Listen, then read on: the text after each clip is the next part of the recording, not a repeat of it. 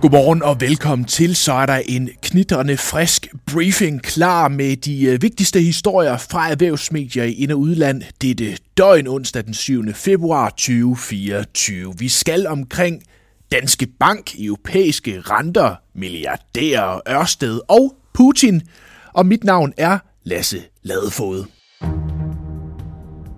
Danmarks største bank, Danske Bank, viste i fredags, at man har lagt en del dårligdomme bag sig og kunne præsentere det største overskud i bankens historie. Men her få dage senere i går tirsdag, der meldte Danske Bank så ud, at man skal fyre 123 medarbejdere. De danske bankansattes fagforening, Finansforbundet, kalder dog nedskæringerne for uforståelige efter det store overskud.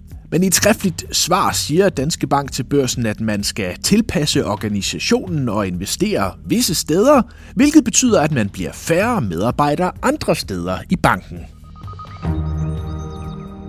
Forsiden af børsen i dag handler om det, der meget vel kan blive afgørende for den finansielle og for så vidt også den økonomiske udvikling i Europa i år, nemlig hvad der skal ske med renten.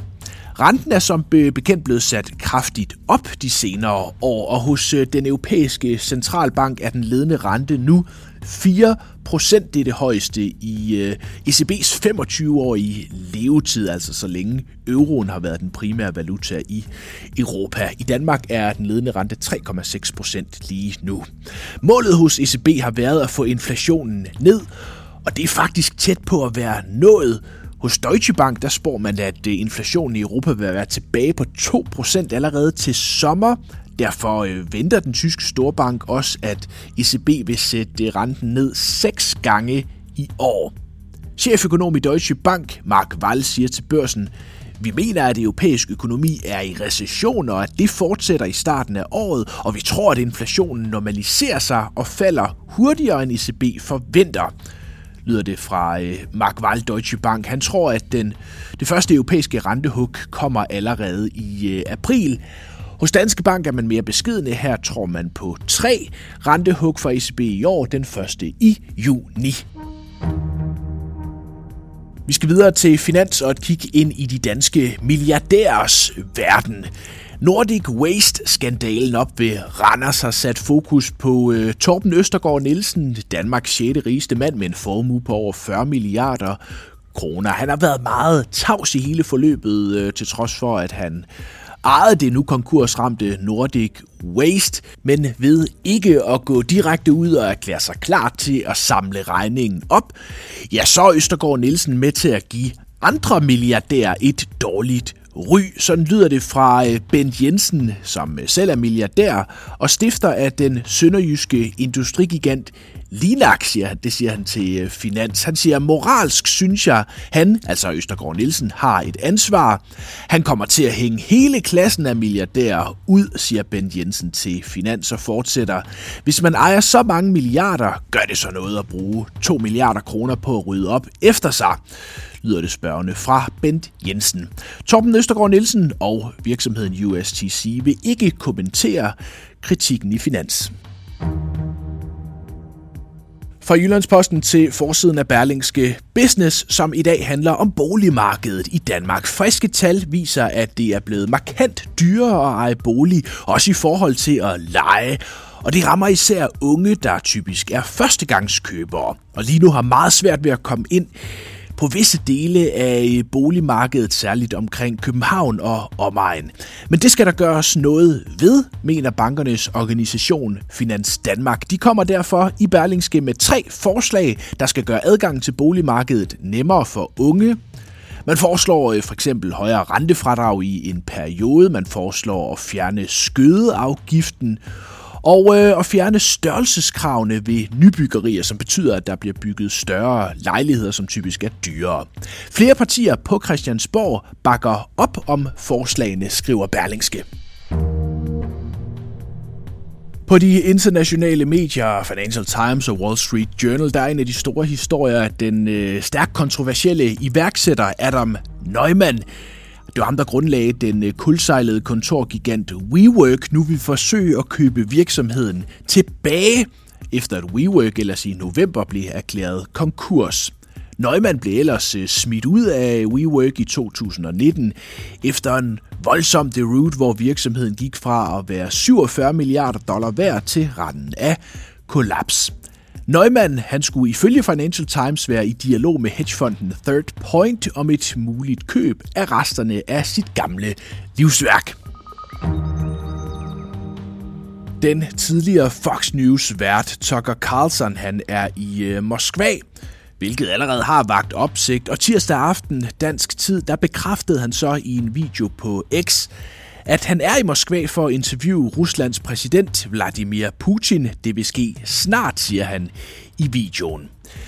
New York Times og flere andre har dog ikke fået bekræftelse fra Kreml på interviewet, som i givet fald vil være Putins første interview med et øh, vestligt medie siden invasionen af Ukraine for to år siden. Siden har Putin begrænset adgangen for vestlige medier i Rusland betydeligt. Tucker Carlson han blev øh, på Fox News kendt som en stærkt højreorienteret vært, der i sidste ende blev fyret, blandt andet for at videregive konspirationsteorier i sit program. Nu er han selvstændig og vil sende interviewet med Putin gratis på X, det tidligere Twitter. Et kig på markederne, som bød på beskedne stigninger i USA tirsdag, men med enkelte selskaber, der stak ud. Blandt andet tech-virksomheden Palantir, som steg næsten 31 procent på et overraskende stærkt regnskab. Omvendt gik det rigtig skidt for Snap-selskabet bag Snapchat, som øh, skuffede med sit regnskab, der kom efter børslukketid. Aktien faldt med 30% i eftermarkedet, altså øh, Snapchat. I Danmark, der fløj Demant til værs med knap 9% på forlydende om, at man måske vil frasælge en del af forretningen. Novo steg for anden dag i træk efter sine store opkøb. Samlet trak disse 25 op 0,4%. Onsdag her bliver en rigtig stor regnskabsdag. Det er med at øh, følge med. Øh, der kommer tal fra blandt andet Ørsted, Vestas, Carlsberg og Pandora, inden det i morgen torsdag blandt andet gælder tal fra AP Møller Mærsk.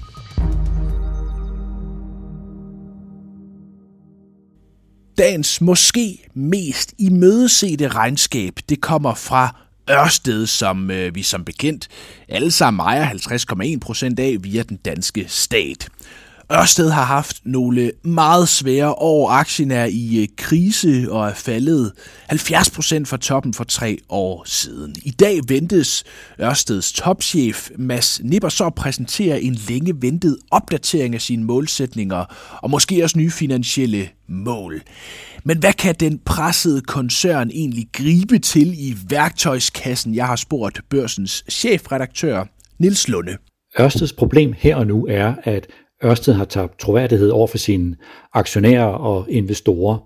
Især sidste år, hvor Ørsteds topchef Mads Nipper på en kapitalmarkedsdag i juni sendte et signal om, at alt gik som det skulle, og så nogle måneder senere kom han med nogle store nedskrivninger. Så Ørsted forventes at komme med nogle nye finansielle mål og også med en plan for, hvordan man vil nå de mål. Det kan være at skære ned i omkostningerne, eller at sænke udbyttet, eller at skrue ned for sine investeringer, eller det kan være at lave en kapitaludvidelse. Det kan også være det alt sammen på én gang. Ja, jeg har også spurgt Nils Lunde, om øh, det her så betyder, at man vil få et mindre Ørsted at se i fremtiden. Det er vigtigt at huske, at selvom Ørsted har nogle alvorlige problemer lige nu, så er det projekt, som Ørsted har intakt. Ambitionen med Ørsted er stadig at skabe en dansk kontrolleret global grøn energikoncern. Og Ørsted har stadig en stærk position i sit marked, og selvom konkurrencen bliver hårdere, så ser Ørsted ind i et marked, som formentlig vil have en høj vækst i mange år. Så det bliver også interessant at se. Har Ørsted den styrke, der gør, at de kan holde fast i den ambition? Eller er Ørsted så presset, at de må give slip, og i stedet blive for eksempel en mere regional virksomhed? Følg Ørsted og de andre regnskaber på borsen.dk i løbet af morgenen og formiddagen. Vi er tilbage med en ny morgenbriefing i morgen tidlig. Indtil da, have en rigtig god dag.